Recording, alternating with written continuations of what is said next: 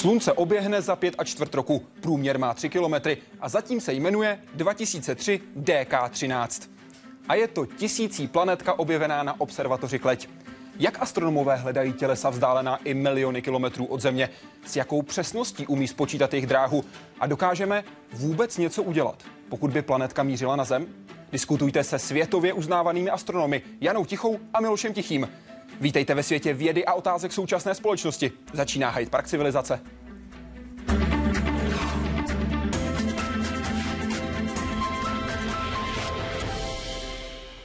Vám oběma hezký večer. Vítejte v Hyde Parku civilizace i vy. Hezký večer. Hezký večer vám i divákům. Děkuji, že jste k nám dorazila, že budete odpovídat i na otázky, které naši diváci pošlou během vysílání. Stačí, když vyrazíte na náš web w w w tečka hyde park civilizace tečka c z. Tam jsou všechny cesty pěkně pohromadě, ať už vyberete právě webový formulář, Facebook, SMSku, Twitter nebo Google plus. Vaše hosty, pardon, vaše otázky budou směřovat na naše hosty, kterými jsou dnes manželé, kolegové, zkrátka astronomové.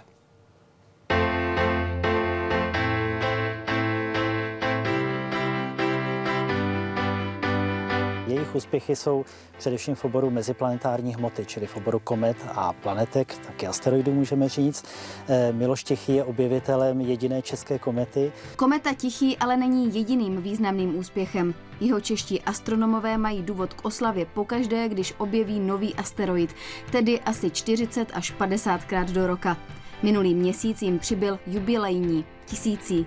Kleť se tak zařadila do první dvacítky světových observatoří. Náš největší objev má asi sto padesát kilometrů v průměru, takže opravdu pořádně velká planetka, nejmenší potom pouhých patnáct metrů. Nově objevené planetky na Kleti jsou vlastně vedlejším produktem toho základního výzkumného programu Kleťské observatoře, protože ten základní výzkumný program je v tom, že oni potvrzují nové objevy, především těch těles, které mají ty netypické dráhy, tím myslím teda blízkozemní planetky, které se dostávají blízko k Zemi, a takzvaná transneptunická tělesa, čili planetky, které obíhají za drahou planety Neptun.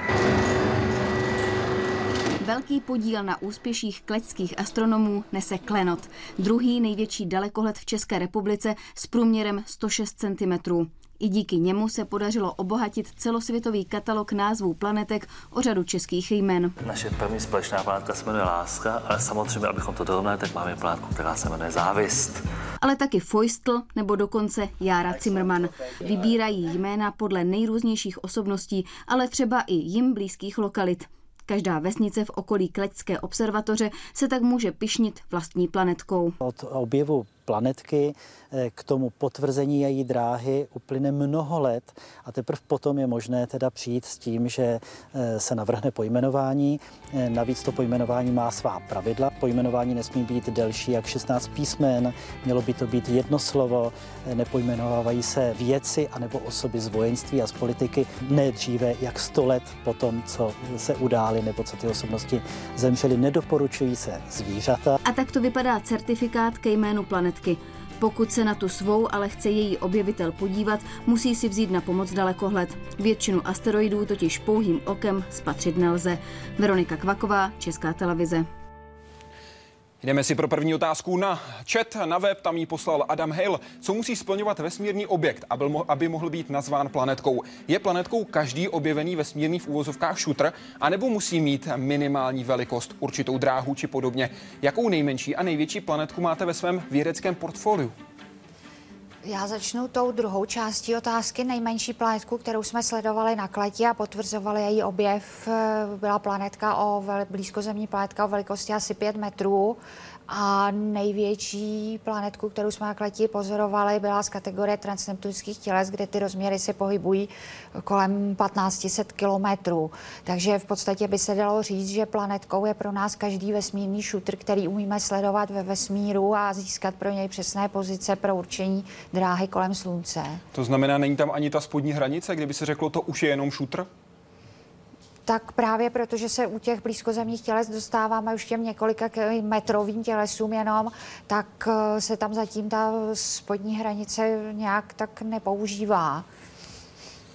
Evu Kopečkovou by zajímalo, zdali hledáte planetky nějakým náhodným prohlížením oblohy, či cílíte na konkrétní místa v konkrétním čase, třeba na základě výsledků nějakých modelových výpočtů. Co vše má vliv na úspěch při hledání planetek? Jak blízko má vaše práce ke hledání pověstné jehly?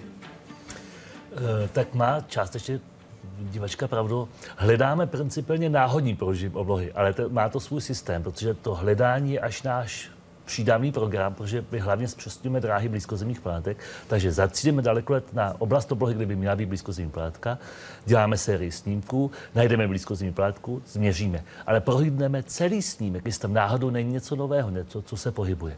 Spočteme si, co by tam mělo být, když tam je místě, kde nic nemá být, něco nového, tak máme nový objev. Úplně jednoduché. A je to opravdu jako to hledání kupky jehly v kupce sena. A když sledujete to, co byste sledovali a priori, kdy potvrzujete, jak velkou část vy fotíte, jak velká část je na tom snímku a jak velkou část naopak neprohlédnete? E, teleskop Klenot je atypický, on má poměrně velkou část oblohy na sledování, takže nám se tam vejde měsíční úplněk. Samozřejmě je to hrozně málo, ale obvykle se kolegům vejde tak desetina měsíčního úplňku, nám se tam vejde úplně celý. A jak velkou část, nebo respektive kolik snímků uděláte za ten jeden večer, za tu jednu noc? E, jedna, jeden giga? To znamená kolik? A v jakém rozlišení fotíte? Máme sním, jeden snímek má něco přes dvě mega, takže uděláme řádově stovky snímků za noc. Co vše má vliv na úspěch při hledání planetek? Uh, musíte to umět za prvé a musíte k tomu mít přizpůsobenou technologii. Takže máme teleskop Klenot vypočtený a připravený pro náš výzkumný program, proto jsme tak úspěšní. Klenot průměr sto šest. sto šest centimetrů, druhý největší dalekolet v republice, jinak evropský největší dalekolet určen speciálně na sledování planetek a komet. A právě proto má tak velké zorné pole, proto se nám tam vejde nejenom ta jedna planetka, kterou chceme sledovat, proto se nám tam vejdou i další nové. A co třeba další parametry? Ať už je to, jaká je obloha, jestli třeba se děje něco na nebi dalšího, něco, co by vás mohlo rušit, nějaký třeba meteorický roj? Samozřejmě meteorické roje nemáme rádi, protože teleskop Klenot je velice citlivý. My jsme schopni sledovat tělesa, která jsou asi tak pět až šest milionkrát slabší hvězdy, co víte pohým okem, a každý jasný meteor nám tam překáží. Takže nemáme rádi meteory, nemáme rádi družice, nemáme rádi letadla a nemáme rádi polární záře. A co měsíc? Ten vám nevadí? Ten nám samozřejmě trošičku vadí, ale když je opravdu čistá obloha, která na kleti bývá, tak měsíc, když jedeme, řekněme, nějakých čtyřicet stupňů od měsíce, tak nám nevadí. Facebook, otázka od C M L. Jak přesně se dají spočítat parametry planetky? Dráha, její odchylka, působení na další tělesa. Jak to vypočítáváte? Paní Tichá, máte na to a vy už se nadechujete. Tady jste si tak hezky neverbálně předali, kdo bude odpovídat. Máte nějaký C M L, centrální mozek lidstva? E, my nemáme C M L, my máme M P C. Co to znamená? To je Minor Planet Center, což je celosvětová centrála, která sídlí na Harvard Center for Astrophysics, kde se shromažďují všechna data ze všech observatoří po světě, která sledují planetky. Když se berou jenom optická pozorování, tak tam chyba je poměrně veliká. Může být, řekněme, plus minus sto tisíc kilometrů, ale na to, že ta dráha, ta velká polose, řekněme, sto padesát až dvě stě milionů kilometrů dlouhá, tak to zase tak moc není, to je jedno procento. Když k tomu máme ale měření ještě radarová, tak jsme schopni to, tu polohu planetky přesně určit až na pět metrů. To je nejpřesnější planetka, tak ta má určený polohy z přesnosti nějakých pět metrů. To narážíte na asteroid devatenáct devadesát devět R Q třicet šest. Ano, k tomu máme osobní vztah, protože my jsme potvrzovali v roce devadesát devět jeho objev. Já jsem se dokonce dočetl, že to bylo pouhých patnáct hodin poté, co byl poprvé pozorován. To u nás není nic neobvyklého, protože kolegové v Americe, protože tam jsou hlavní hledací projekty, spolehají na to, že když je v Evropě jasno, když má klid jasno, že oni se o ty své objevy už nemusí starat, protože my se o ně postaráme. A vy se to rozvíjíte jak? My se to právě dovíme přes to C M L, přes to naše M P C, kde vlastně se na webovských stránkách objeví nový objev, i naše nové blízkozemní planetky se tam objeví, tím pádem kolegové všude po světě vědí, a pozor, objevilo se nové těleso, které může být blízkozemní, může nás ohrozit, tím pádem každý, kdo má jasno, se na to zaměří a sleduje to. Takže my, ty dat, my ta data netajíme, jsou veřejně přístupná. A co působení na další tělesa? Obvykle ta tělesa jsou velice málo hmotná, takže nám stačí pro výpočet parametrů dráhových těch čtrnáct největších planet ve světší soustavě, ta čtrnáct těles, takže slunce, planety a čtyři největší planetky. Co takzvaný Jarkovského efekt? Co to je? Jak přesně se dá spočítat? Ten vlastně, pokud jdeme v optické části, jako jedeme skoro všichni, tak ten my nejsme bohužel opticky schopni změřit, protože tam je to řádově několik desítek kilometrů. Je ten vliv na jeden objev, na jeden objev kolem slunce, takže tam je potřeba radarových měření, takže pro naše pozorování, pro to prvotní pozorování není potřeba, dá se zanedbat. A když už máte radarová pozorování, jako je právě u toho zmiňovaného devatenáct set devadesát devět R Q třicet šest, jakou přesnost máte toho působení?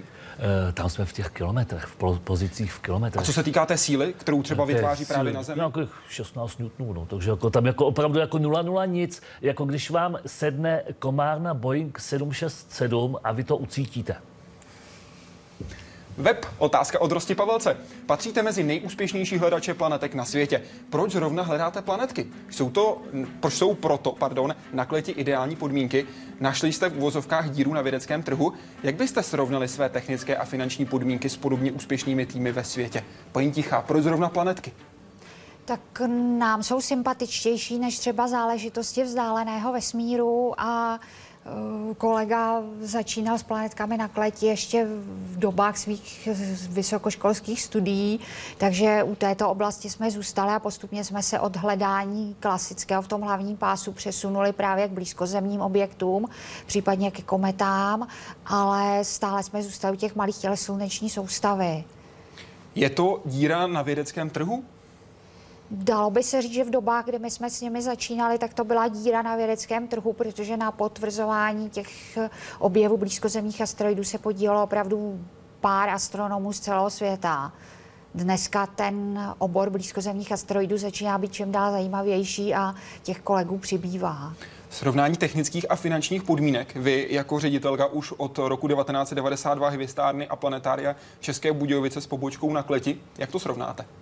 Technické podmínky bych řekla, že jsou srovnatelné, co se týče právě teleskopu Klenot s novou montáží i co se týče vlastně záznamového zařízení elektronické C C D kamery, která teď se tam bude instalovat nová během letošní první poloviny roku.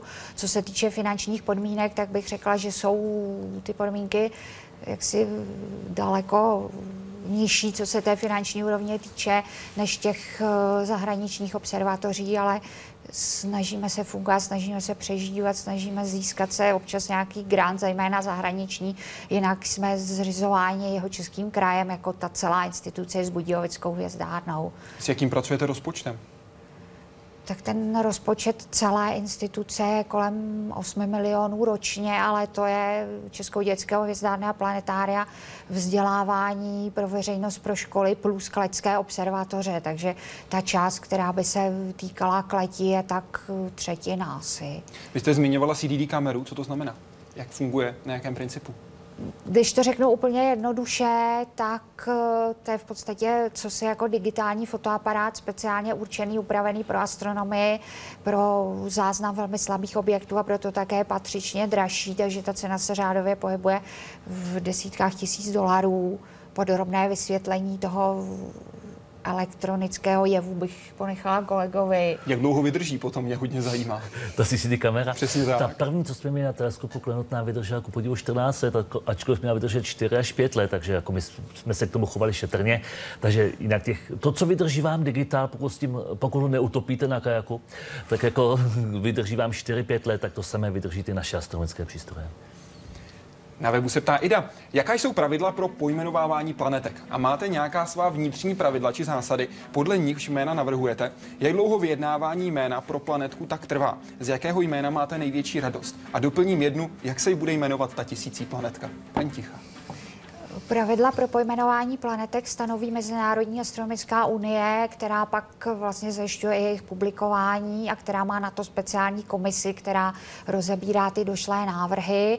Ta pravidla už částečně byla v tom přednatočeném shotu zmíněná a naše vlastní klečská taková podpravidla hovoří o tom, že hrozně rádi vybíráme jakožto místní patrioti z jihočeských jmén, jak zejména vlastně z okolí, tak zejména třeba z různých osobností vztahujících se k jižním Čechám, nebo zejména takových přeshraničních propojující vlastně Čechy s okolními státy a regiony a kulturami. A jinak třeba pro speciální typy planetek se vybírají jména mytologická, jak pro blízkozemní asteroidy, tak pro ty ve vzdálených oblastech. Takže třeba klecké blízkozemní asteroidy mají buď jména ze starých českých bájí a pověstí, Kazy a Bivoj, anebo to nejnovější jméno Luk je vlastně z keltské mytologie, Luk, Lugna, Sat, bůh světla, ohně. A to tak... je vaše oblíbené historické období Keltové. No samozřejmě, a jinak Jana to nechtěla říct, ona je teda už bohužel asi čtvrté volební období předsedkyní komise nominátů. No, protože ona je na nás přísnější pak, když je v té komisi. Vy jste takhle na ně přísnější potom? Co vám neprošlo? Co jste chtěl prosadit a vaše manželka a zároveň šéfová zamázla? Tak zatím, nepro, zatím prošlo všechno, ale jako člověk si to musí hodně rozmyslet, které jméno vlastně navrhne a pošle jejímu sekretáři, který to pak předá, aby, aby to splňovalo veškeré náležitosti, a zatím všechno prošlo. Co ta tisící planetka? Už jste poslali návrh? Návrh už jsme poslali, a protože jedno z pravidel říká, že o tom jménu by se, že by se nemělo prezentovat dříve, než je tedy schválené. V případě, že by došlo na to, že schváleno nebylo, nebo že se muselo nějak upravit, tak uh, ho opravdu ten návrh tady nemůžeme sdělit. Můžeme říct, že to jméno se bude číst, týkat Čech a speciálně jižních Čech a bude propojovat historii se současností a s budoucností. A z jakého bude oboru? Tak... Uh... To je úplně jednoduché, pozvěte si nás příště, až to bude pominováno. Vy takhle lobujete dopředu, ale mě ještě zajímá trošku větší specifikace toho jména. Je to osobnost? Není to osobnost. Je to místo? Dalo by se říct, že to je místo. A ti to by stačilo. Vy jste prosadil jedno velice zajímavé jméno. Pes Idefix. Jak se vám to podařilo, že se jedna planetka jmenuje Idefix? Uh, oni obvykle, ty mazičci domácí, jsou zakázáni, ale když kdo zná Idefixe, tak Idefix vlastně není domácí mazlíček, že jo? To je kreslená figurka a já jsem, když jsme měl, jsem měl dvě čísla planetek za sebou, tak jsem prvně nazval Asterix Obelix. Mně se to hrozně líbilo, ačkoliv kolegové mě vyhodili z citace, že Obelix byl hrdina, protože konstatovali, že akorát jedl kance. A potom jsem měl další dvě planetky hezky za sebou, tak jsem jako druida jsem chtěl mít, že jo, tak jako co k němu dá, tak jsem dal Panoramixe a to druhé jsem dal Idefixe. Takže vlastně jsou tyto čtyři hrdinové z Asterixa Obelixe hezky pohromadě, jsou i na hvězdném nebi. Jak často dávají astronomové takovéhle vtípky?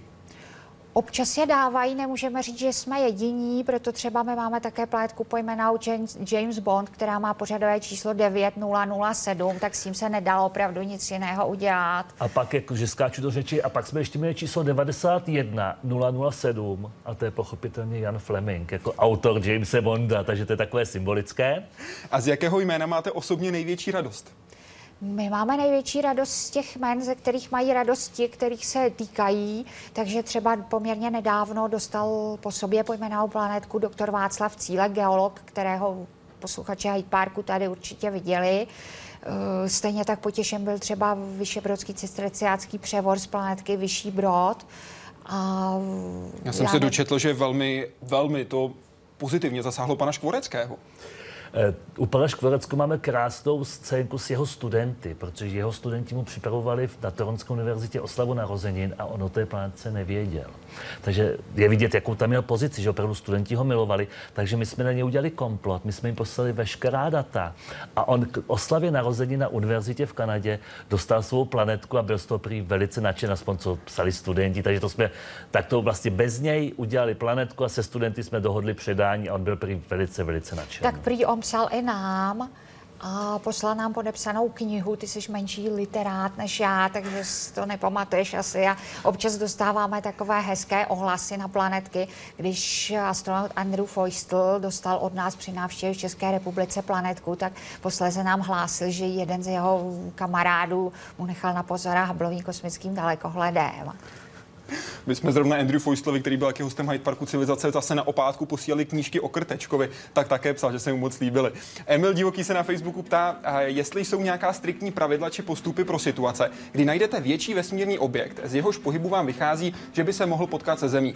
Bylo by první akcí předání takového objevu kolegům k ověření? Informace vládě, telefonát Bruce Willisovi?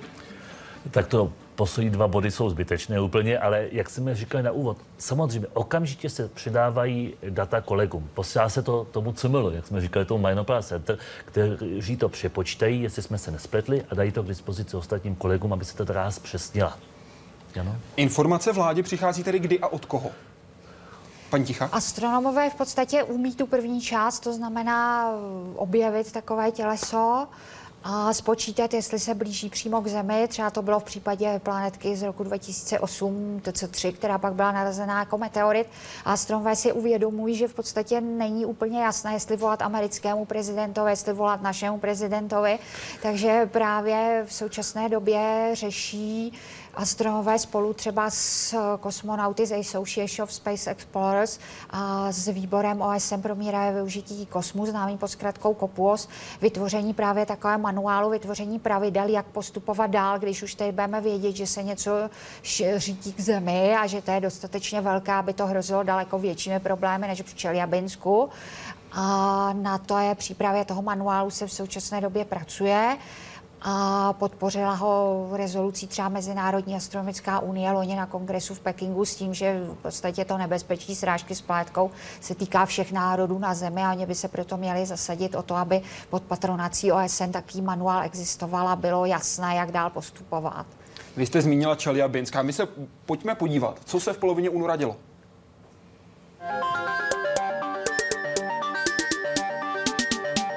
Přiletěl nepozorován. Desetitunový asteroid, dlouhý asi patnáct metrů, vybuchl v atmosféře silou třicetkrát větší než atomová bomba v Hirošimě. Zde pojevil se ogněný šar a přímo nad dorohou byl sled. Potom rozdal se vzryv. Tlaková vlna zranila v okolí ruského města Čeljabinsk přes dvanáct lidí. Jedna podskatější byla. My byli okolo no, dveří, ona byla stěklená, prošla udarná vlna a nás zaděla.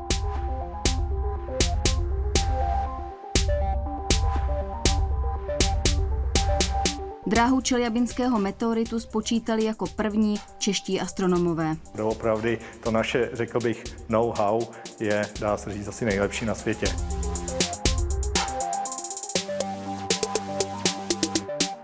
Čeští astronomové jsou na světové špici už dlouho. V roce devatenáct set padesát devět dokázali na základě fotografií pádu meteoritů vypočítat jejich dráhu i místo dopadu. Tyto příbramské se tak staly prvními meteority s rodokmenem na světě. Díky tomu my jsme poprvé mohli držet jinou než pozemskou horninu a vědět, odkud k nám přiletěli, protože to bylo ještě deset let předtím, než jsme přivezli vzorky z Měsíce. Program byl teprve na začátku. Zdeněk Ceplecha spolu se svým týmem už ale postavil pevné základy českého výzkumu vesmírných těles.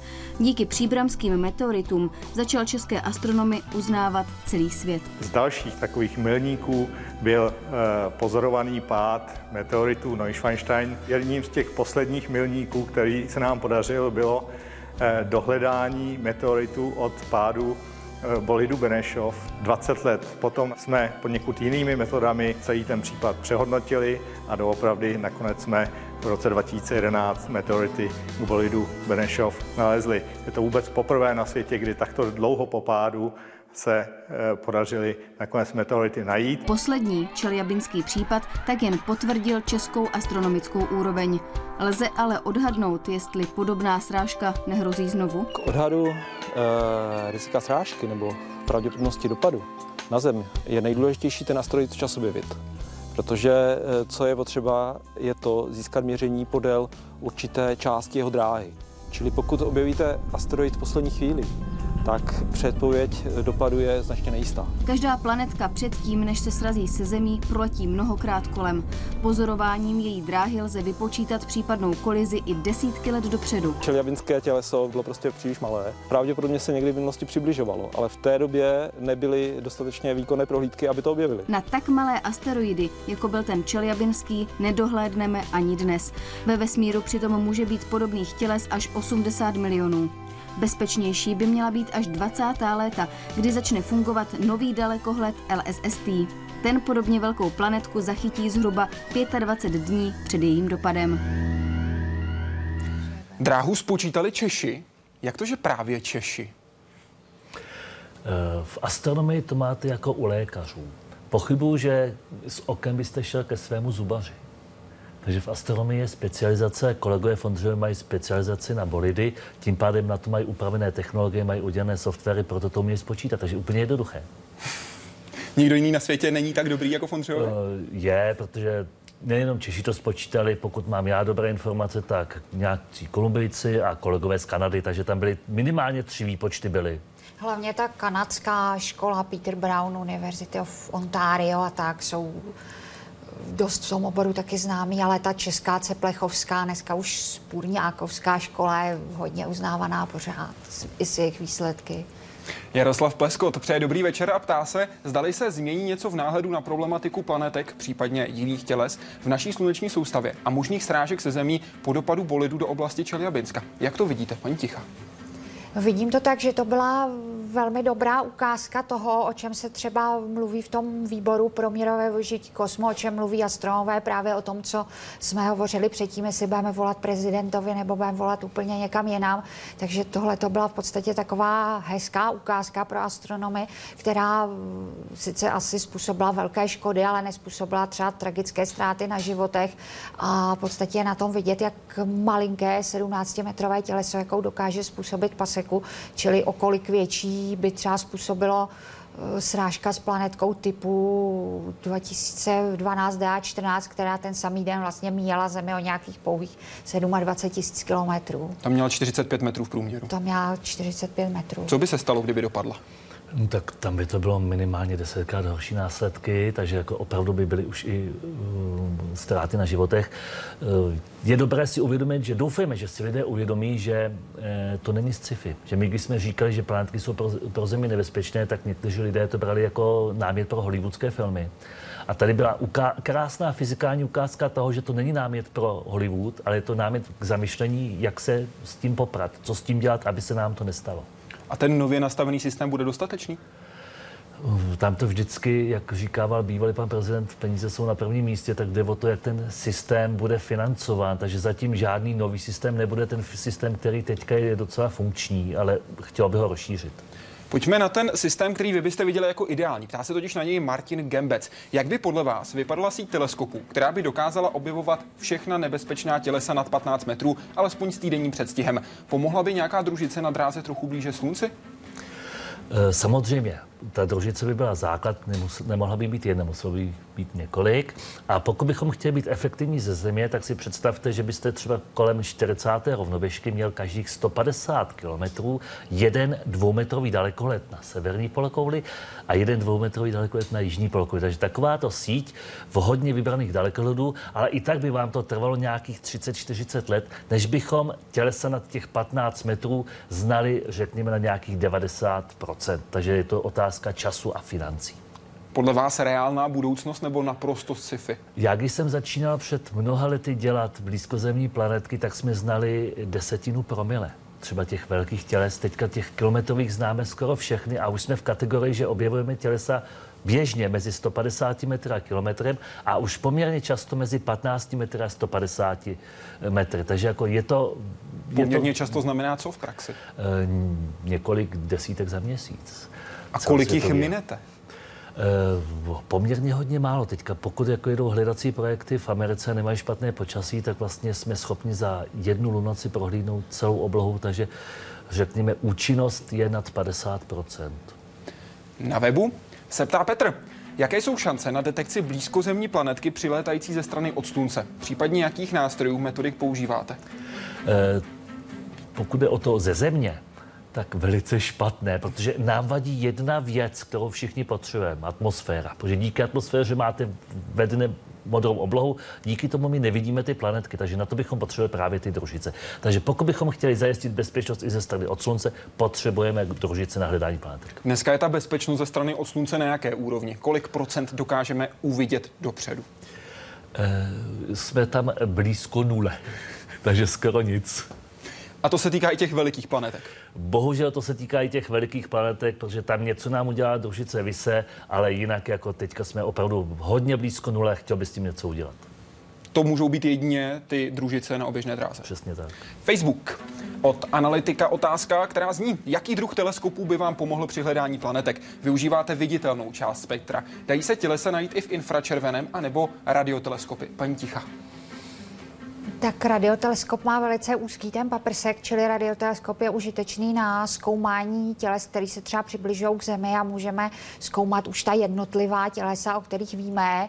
V infračervené části spektra by samozřejmě bylo zajímavé hledat planetky, protože ty hodně tmavé planetky by se tam daly hledat lépe, tak třeba fungoval už kolegou zmíněný projekt NEOVICE na infračerveném kosmickém dalekohledu WISE. A myslím, co to znamená ty hodně tmavé planetky, jak jste to teď pojmenovala? protože planetky mají poměrně malou odrazivost. Vemte si, když svéme ty nejčerlejší červé uhlí, to má odrazivost čtyři procenta. To jsou ty nejjasnější z těch tmavých planetek. Protože ty nejtmavší odráží jenom jedno procento. Takže v tom viditelné části spektra odrazí jedno procento. Takže bohužel ze Země musíme jet v tom viditelném spektru. Zase vadí nám atmosféra. Když to, kdybychom přepli do toho infračerveného, tak tam třeba odráží dvacet až třicet procent. Ta samá tělesa. Takže by zářila. Takže by krásně zářila, by byla by lépe detekovatelná. Vyhledává planetky i Hubbleův teleskop na oběžné dráze a pomůže i vznikající Webbův teleskop. Paní Tichá, Hubbleův teleskop. Obdobné tomu radioteleskopu ze Země. Hubbleův teleskop se používá už ke zkoumání jednotlivých, jaksi z hlediska vědy, hodně zajímavých těles, ale není vhodný na hledání systematické, už protože na to hledání vlastně potřebujete snímkovat oblohu jako kombajn a na ten Hubbleův teleskop by se pak nedostali jiní astronomové s jejich vlastně úplně jinými projekty od galaxií po mlhoviny, po cokoliv jiného. V tom případě toho Webbova teleskopu, i když B větší, to B asi tak stejné, B užitečný na zkoumání jednotlivých hodně zajímavých těles. To znamená pro vás případně jenom doplnění, pokud by se jednalo už o nějakou známou planetku, ano, která by mohla ano. znamenat riziko. Jdeme si na web pro otázku od Mikuláše Kalného. V jaké části naší sluneční soustavy je největší hustota planetek? Jaký mají, či mohou mít, vliv na případný vesmírný provoz v takových oblastech?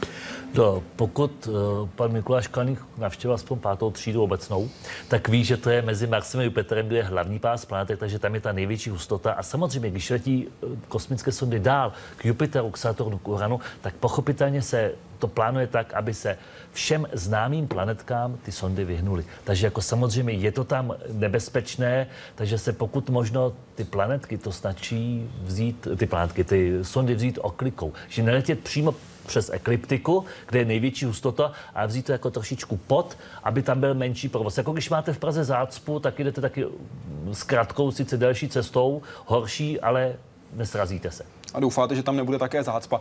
Jenom vysvětlím tu ekliptiku, to je rovina, po které obíhá Země vůči Slunci. Pojďme ještě k té poslední části. Vesmírný provoz. Jak by to mohlo ovlivnit, pokud by tam třeba vyrazila lidská posádka k Marsu? Tenhle problém, protože třeba největší hustota, ano, je za Marsem, ale předtím se přece jenom nějaké planetky také pohybují. To jsme ostatně viděli i u Země. Jak moc by tohle muselo být dobře spočítané dopředu, aby takovýhle let dobře dopadl? My máme tu výhodu nebo nevýhodu, že ty kosmické naše koráby jsou poměrně malé, že mají řádově desítky metrů.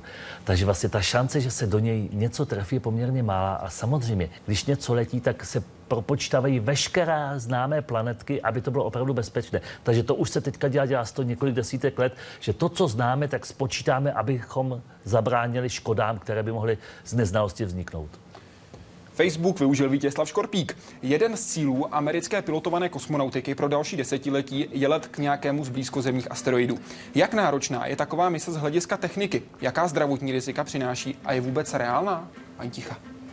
Tak nám nepřijde příliš reálná, hlavně nám nepřijde příliš užitečná, co se týče možnosti, co se dozvědět a kolik by se do toho investovalo prostředků.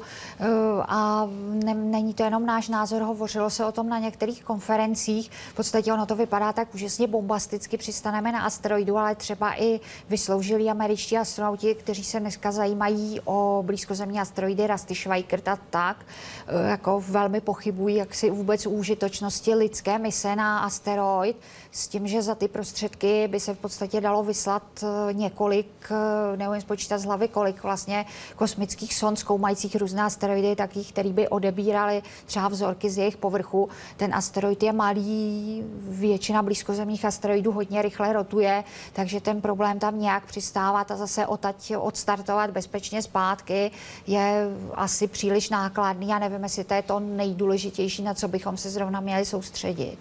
Ty důvody popisuje ve své otázce Petr Kulík. Existují nějaké alespoň trochu reálné plány či úvahy o využití planetek třeba jako zdroj surovin? Vidíte vy osobně mezi planetkami nějakého potenciálního a zajímavého kandidáta pro podobný průzkum na místě sondami typu Curiosity?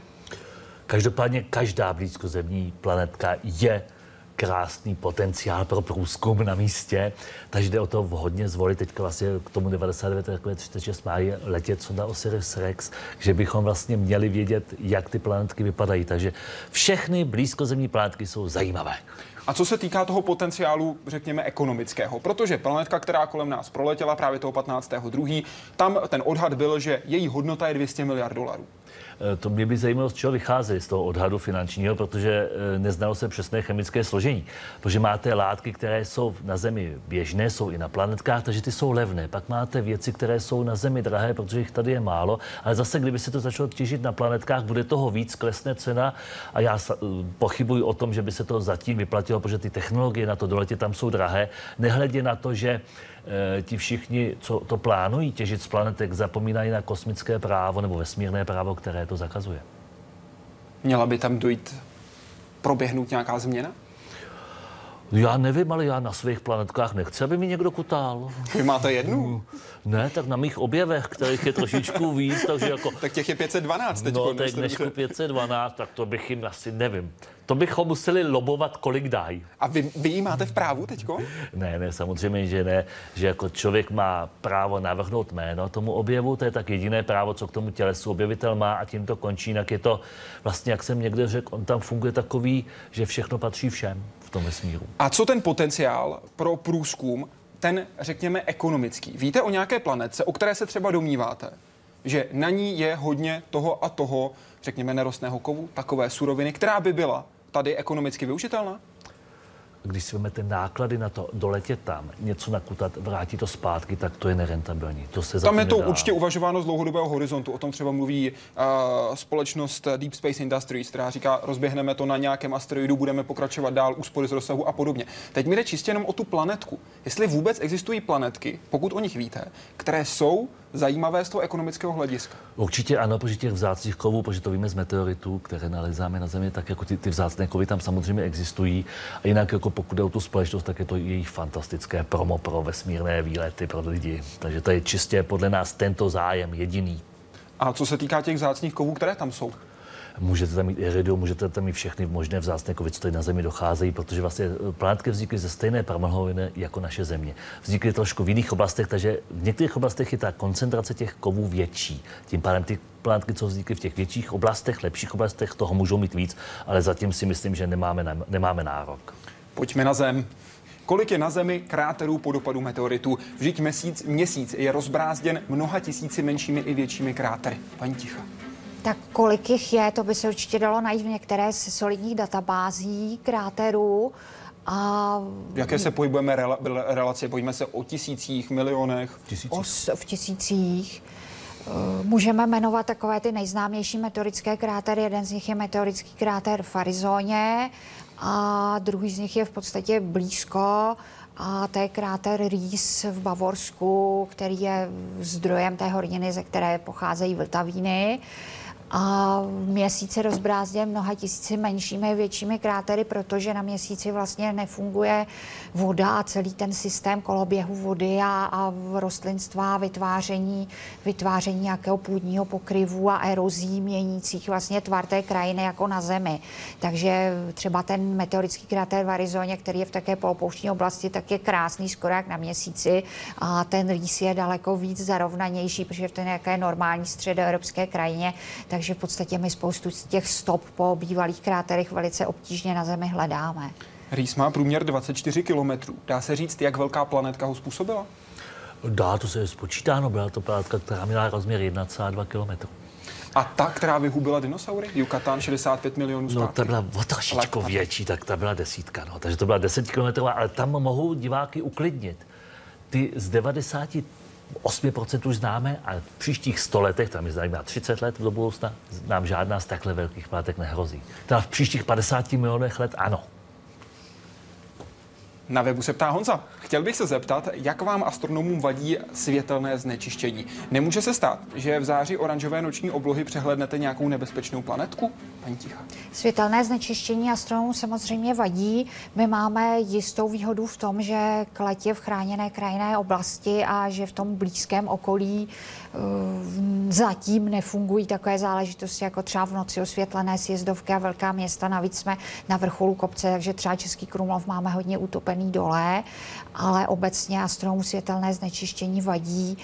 A proto se třeba ty největší dalekohledy taky stěhují na taká různá pustá místa, třeba do Jižní Ameriky, Evropské jižní observatoř nebo na vrcholech havajských vulkánů.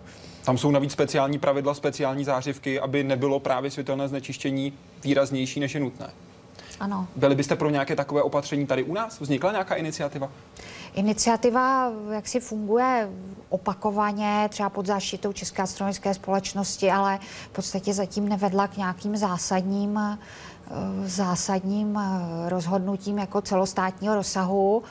A měli by se aspoň hlídat okolo těch velkých observatoří, jaké je Ondřejov, jako jsme my, ta jakási ochranná pásma, pro nás to ochranné pásmo vlastně zatím dělá ta chráněná krajinná oblast, ale ta druhá věc je v tom, že astronomové nechtějí mít v noci tmu, ale chtějí, aby se třeba ve městech svítilo rozumně i kolem těch hvězdáren, které ukazují veřejnosti krásy noční oblohy. A ona nezanedbatelná je jaksi finanční záležitost toho veřejného osvětlení, protože pokud to veřejné osvětlení bude kvalitně vyřešené, tak to bude výhodnější v, po, v podstatě pro ta města, které ho provozují a která platí náklady na tu elektrickou energii. Takže nakonec by to byla výhra pro všechny. Určitě. Petr Kubala, všiml jsem si na serveru komety tečka cé zet vašeho skeptického článku o viditelnosti komety Pan Stars, a, pardon, pan, promiňte, Pan Stars, a musím jen souhlasit. Připadá vám normální a vhodné, když někteří popularizátoři vytváří až hysterii kolem události, která je dostupná jen zkušeným pozorovatelům. To byl váš článek, paní Tichá, jestli nemýlím. To byl můj článek a já jsem ho právě psala proto, že kometa Pan Stars bude určitě zajímavá, ale opravdu je to výzva pro zkušené třeba amatérské pozorovatele, ale není to těleso, které by se dalo krásně ukazovat široké veřejnosti, tak jako se jí třeba i na naší hvězdárně jinde ukazovala kometa Hale-Bopp, kometa Hyaku také v devadesátých letech, protože vzácnými kometami nebesa nebo Pán Bůh šetří těmi krásnými jasnými vlasaticemi, takže nemůžeme dělat vlasatici pro širokou veřejnost úplně ze všeho. Jinak na, já jsem právě sledovala uh, zprávy od zahraničních kolegů, jak se její viditelnost té komety Pan Stars přesouvá z jihu na sever, tak mnozí z těch zkušených pozorovatelů i třeba samotných objevitelů různých komet, Gordon Garát nebo Alan Maury, psali, ano, to je zajímavá kometka, posílám fotku, ale rozhodně to není to ukazovat kde komu každému. Objeví se u nás po desátém březnu. Vy na Kletí budete sledovat? No, ani moc ne, protože za prvé dráha je známa a za druhé ona bude nějaké tři čtyři stupně nad obzorem. Což je ten hlavní mínus její, takže ona se bude plazit hrozně nízko nad obzorem, kde je obrovská vrstva atmosféry a to nám trošičku vadí na naše pozorování. Pojďme na jinou kometu. Jak jste objevil vaši kometu sto devadesát šest P lomeno Tichý? Kdy se vrátí a pokud je vidět, kolik času trávíte jejím pozorováním? Uh, objevil se jí principiálně náhodou, protože zpřesňovali jsme dráhu úplně jiné planetky a ona ta mrška, jak jsem říkal, prohlížíme všech celé obrázky, tak v pravém horním rožku se objevilo něco nového, vypadalo to divně. Když jsem spočítal dráhu, vypadalo to ještě víc divně. Druhou noc to vypadalo ještě víc divně, difuzně a kometovou dráhu, takže vlastně tím jsem si potvrdil objev, potom mi to potvrdil kolegové ve Španělsku, v Americe a pak to jsem čekal, než to komise pojmenuje po mně, protože komety se pojmenovávají po objevitelích. Vrátil jsem se v únoru dva tisíce osm, protože mám perlu něco přes sedm let a teďka vím, že se vrátím v červenci dva tisíce patnáct, ale budu lépe viditelný na jižní obloze, takže se musím domluvit s kolegy v Chile a v Austrálii, aby mi zpřesnili dráhu. A tady u nás? Tady u nás někdy kolem roku dva tisíce dvacet dva dvacet tři budu solidně pozorovatelný. Jsou další česká jména na nebeských kometách? Kolega Luboš Kohoutek sice v té době byl německým astronomem, ale má své, své komety a některé další astronomové taktéž. es em eska. Na jaké další komety se můžeme těšit? Které budou viditelné a kdy? Tak hovoří se o kometě Ison, které, která by měla být vidět někdy až v prosinci letošního roku, ale komety jsou takové záludné, takže ona do té doby může udělat cokoliv, může se velmi zjasnit, může se naopak rozpadnout, takže to je takové slibování do budoucna, těšíme se i my na ní, ale budeme včas informovat zase o tom, jestli to bude záležitost pro širokou veřejnost nebo pro zkušené pozorovatele, nebo jestli se rozdrobí na v podstatě meteorický roj. Proto vlastně kromě vědy děláme tu popularizaci, takže vlastně pokud bude hezká kometa, určitě to bude na w w w tečka komety tečka c z. Bude tam i mapka pro širokou veřejnost. Tam je doplní spousta článků, spousta informací. Určitě se tam také možná objeví, to už se zeptáme za chvilku, to, že příští týden uplyne osmdesát tři let od oznámení objevu Pluta. To bylo dlouhou dobu nejmenší planetou sluneční soustavy.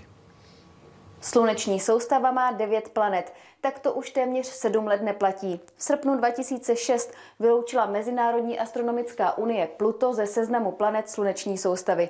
Učebnice astronomie se přepisovaly v Praze. Když v roce dva tisíce tři byla objevena planetka, těleso, které bylo podobné Plutu, tak bylo jasné, že na přibližné dráze, kde je Pluto, za dráhou planety Neptun, tak obíhá další těleso, které je dokonce větší než to Pluto. Takže byly dvě možnosti. Buď to, to bude desátá planeta, ale pak byly postupně objevována další tělesa, takže dneska už bychom měli planet dvanáct, třináct, čtrnáct, a nebo naopak rozhodnout, že to Pluto skutečně planeta není. Pro vyloučení Pluta hrálo také to, že se nepodobá žádné jiné planetě sluneční soustavy, a to ani svou dráhou. Ta je velmi protáhlá a eliptická. Připomíná tak spíš dráhu komety. Byla skutečně stanovena nová definice planety, která platí pro planety ve sluneční soustavě, kde se říká, že planeta je těleso, které obíhá kolem Slunce, má takovou hmotnost, aby jeho vlastní gravitace utvořila přibližně kulový tvar, a je to těleso, které svojí gravitací pochytá takové ty drobky kolem sebe. Právě poslední bod Pluto nesplňuje. A tak k nové definici planet přibyla i další kategorie – trpasličí planety. Mezinárodní astronomická unie v roce dva tisíce osm udělala takový určitý ústupek. Byla zavedena podkategorie těch trpasličích planet, která se jmenuje plutoidy, a jejich hlavním představitelem je Pluto. Sluneční soustava ale nezůstane pořád stejná. Planety totiž začnou migrovat a změní své dráhy. K novému uspořádání této části vesmíru dojde zhruba za pět miliard let. Paní Tichá, hlasovala jste pro změnu definice, tak aby Pluto vypadlo? Samozřejmě, protože tam byl řečený ten první logický důvod, že to Pluto bylo úplně a je úplně odlišné od těch čtyř planet zemského typu a čtyř planet obřích. V podstatě ono naopak Pluto nikdy nemělo být zařazeno jako planeta, takže to bylo vyřešeno až vlastně dodatečně v době, kdy jsme tam znali takových obdobných těles už několik desítek. Takže kdybychom je Pluto považovat za planetu, tak bychom je správně považovat za planetu dalších nějakých asi sedmdesáti těles v pásu transneptunických těles za Neptunem. Právě v tomhle pásmu také vznikla taková podkategorie plutoidy. Byl to výsledek americké lobby, která takhle přišla o svoji v uvozovkách planetu, protože Pluto bylo objeveno Američanem? E, to řekl už dávno předtím, protože Pluto má určitou specifickou dráhu, že to je vlastně těleso, které má rezonanci s Neptunem, takže má svázaný oběh kolem Slunce s Neptunem, a všechna tělesa, která mají stejnou rezonanci tři ku dvěma, se nazvali takto. Takže to nemá s tím zařazením Pluta nic společného, to má společného pouze s dynamikou sluneční soustavy. Facebook otázka od Charona. Dva z nově objevených měsíců Pluta zatím nesou pojmenování P čtyři a P pět. Jaké jméno by se vám líbilo? Jste pro vulkán, nebo spíš pro klasickou mytologii? Koho přidáte k Cháronovi? Tak pro vulkán bych nebyla. Vulkán taky konec konců patří do klasické mytologie, když zároveň patří do Space Wars nebo do Hvězdné brány a Spacegate. Ale vulkán je vlastně bůh ohně, nebeský kovář, a spíš se vždycky říkalo vulkánu hypotetické neexistující planetě mezi Merkurem a Sluncem, takže proč také jméno dávat někam k Plutu? Já bych spíš byla pro jména, která jsou z klasické mytologie a souvisí s tím podsvětím, s Cháronem, s Plutem. Třeba se hovoří o jméně Styx a Lété, jedné z těch podsvětních řek. A v podstatě teď už se chystá hlasování o návrzích těch jmen pro ty měsíčky, která se označují jako P čtyři a P pět. Někdo také říká, že ty měsíčky jsou tak malinké, že ta hezká jména, včetně Vulkána, by se měla ušetřit pro nějaké větší těleso. Ono už jedno hlasování proběhlo. Konkrétně tam právě Vulkán drtivě zvítězil Styx. Skončila na třetím místě a na tohle hlasování se hodně blízka podíval i kapitán Kirk, když jsme zmiňovali právě Star Trek, protože William Shatner na svém Twitteru napsal, jsme blízko sto dvacet tisíc hlasům pro Vulkán. Už jste dneska hlasovali, můžete každý den jednou, hlasujte. Co tenhle ten tlak veřejnosti? Zahraje nějakou roli? Jako, no, nejsem, si jistá, nejsem si jistá. O tom jménu pro tyto měsíčky budou rozhodovat dvě komise. Jednak ta naše pro jména planetek a komet a jednak uh, druhá komise Mezinárodní astronomické unie, která se zabývá měsíci velkých planet a pracličích planet.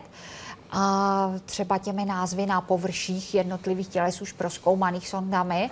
A budeme se muset nějak shodnout na dvou jménech přijatelných a jsem teda zvědavá, jestli budou ovlivněni svou jaksi blízkou americkou veřejností a budou se domáhat toho Vulkána. V tom případě by byla otázka, které druhé vhodné jméno by mělo být pro ten druhý měsíček.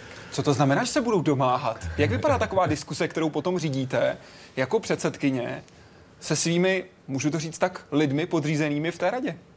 Tak oni nejsou podřízení, oni jsou spíš spolukolegové a my jaksi neradi hrajeme na také to těsné vítězství většiny, ale spíš na to opravdu, abychom se, abychom se dohodli, nebo aby to byla taková jako velmi převažující většina u nějakých kontroverzních jmén. Takže spíš musím říct, že jsem sama osobně zvědavá, co z toho vyleze, ale já třeba k tomu Vulkánu neinklinu, spíš čistě z toho výkladu, že jaksi Bůh související s ohněm a s takými záležitostmi někde daleko na malinkém měsíčku zmrzlého Pluta nemá moc logiky. Takže se může stát, že dva se budou prát a třetí se nakonec bude smát. I to se může stát.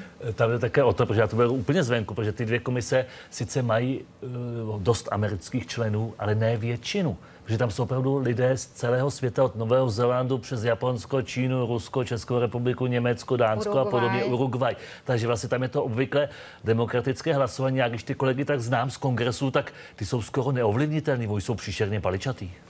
A budou pro Vulkán, jak je znáte? Jak je znám, tak si myslím, že nebudou pro ten Vulkán. Právě z těch důvodů, které tady byly řečeny. Na webu otázka od Kamily Niklové. Jak to máte s denním režimem? Nemáte ho převrácený, když nejspíš bádáte po obloze, hlavně v noci? Jak se dostáváte na kleť, případně dolů, když čerstvina sněží? Ten režim my nemáme uh, převrácený, my ho máme trošičku posunutý, že normální člověk prý vstává v šest hodin, to já nechápu, tak my vstáváme v těch v deset, v jedenáct hodin, ale chodíme spát ve čtyři, v pět ráno, takže nemáme ho převrácený, máme ho posunutý. To je i z důvodu, že úřady odmítají pracovat v noci. Takže když potřebujeme něco vyřídit, tak to musíme vyřídit přes den, protože v noci opravdu úředníci nepracují. A jak se a dostáváte po... na kleť, když nasněží? Tam se nedá dostat úplně snadno, když nasněží. No, máme, máme odpovídající vozidlo a, a řetězy nadám na obě kola za pět minut. Dobrý večer, paní Tichá. Jaký je u vás poměr vědecká práce a práce byrokratické související se s vaším šéfováním na kleti? Není na tom pan manžel vlastně lépe, že má na vědu více času a patří k těm poslušnějším podřízeným? Jak je to s tím rozdělením času? Pan manžel je na tom určitě lépe, protože se ho všechno to lidově řečeno papírování tolik netýká, i když jako vedoucí observatoře kleť také, mě se mu přistrčím, aby nebyl ošizen, ale protože já už jsem ředitelka celé instituce vlastně s Budějickým planetáriem víc než dvacet let, tak já mám pocit, že toho papírování té byrokracie přibývá, že je třeba velmi problematické koupit nějaký speciální přístroj, který vyrábí jedna firma na světě podle zákona o zadávání veřejných zakázek, o tom třeba kolega z Akademie věd už mluvili na vládě, že teď se třeba objevuje, že se budou dělat energetické štítky budov, přestože vám všichni řeknou, no ale my vám na žádné zateplení stejně nemáme prostředky, jak přidat, takže ten štítek, kolem kterého za sebe je spousta úřadání, bude jenom na ozdobu. A opravdu mám pocit, že to ho velmi přibývá. Musím říct, že naopak kdysi jsem dostala grant právě na dokončení optické soustavy klenotu od americké The Planetary Society, speciálně grant určený na pozorování blízkozemních asteroidů a vyplnila jsem asi jednu stránku a dostala jsem poštou v obálce šek. A to, když se srovná s jakýmkoliv úřadováním, nejen českým, ale třeba prostředků z Evropské unie, tak je nesrovnatelný prostě. Takže já říkám, že jsem krajský úředník, který ve volném čase pozoruje na kleti. A co váš pan manžel? Patří k těm poslušnějším podřízeným? Určitě. No, to nebyla otázka na vás, to nebyla otázka na vás. Patří? On, on říká, že je hodný a tichý a snaží se. Tichý pojmenuje a je tak i ve skutečnosti?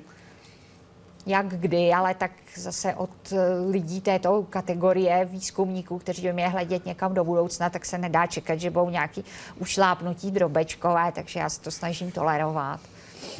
Nejen u něj. Která planetka je vám sympatičtější? Tichá anebo Miloš? Tichá vaše, Miloš váš. Tak která? To je záludná. To je záludná otázka. Mě, moje planetka, pojmenána tedy po mně a objevená v Argentině, sympatická, protože ona z zahraničí byla objevena šestého května v den, kdy já mám narozeniny. Já se z toho vyvlíknu, mě je sympatičtější kometa Tichý. Tak to máte velkou výhodu, ale z těchto těch planetek hrál byste spíš na tu svoji Milošovu ne. notu nebo notu Tichá? Trošičku závidím, že má planetku objevenou na jižní polokouli, takže, takže jsem proto Tichá. Moc krát děkuji i za tuhle poslední odpověď. Díky, že jste byli hosty Hyde Parku Civilizace a držíme palce na další objevené planetky. Ať se dobře daří. Děkujeme. Děkujeme a na viděnou. Dobrou noc. Příští týden s námi můžete zůstat na Zemi, ale ne v České republice, protože naším hostem bude profesor Pavel Prošek. A to je polárník, který zakládal českou vědeckou stanici na Antarktidě. A právě z Antarktidy se vrací příští týden čeští výzkumníci. Tak buďte o toho, ptejte se na všechno, co vás zajímá. Teď hezký večer.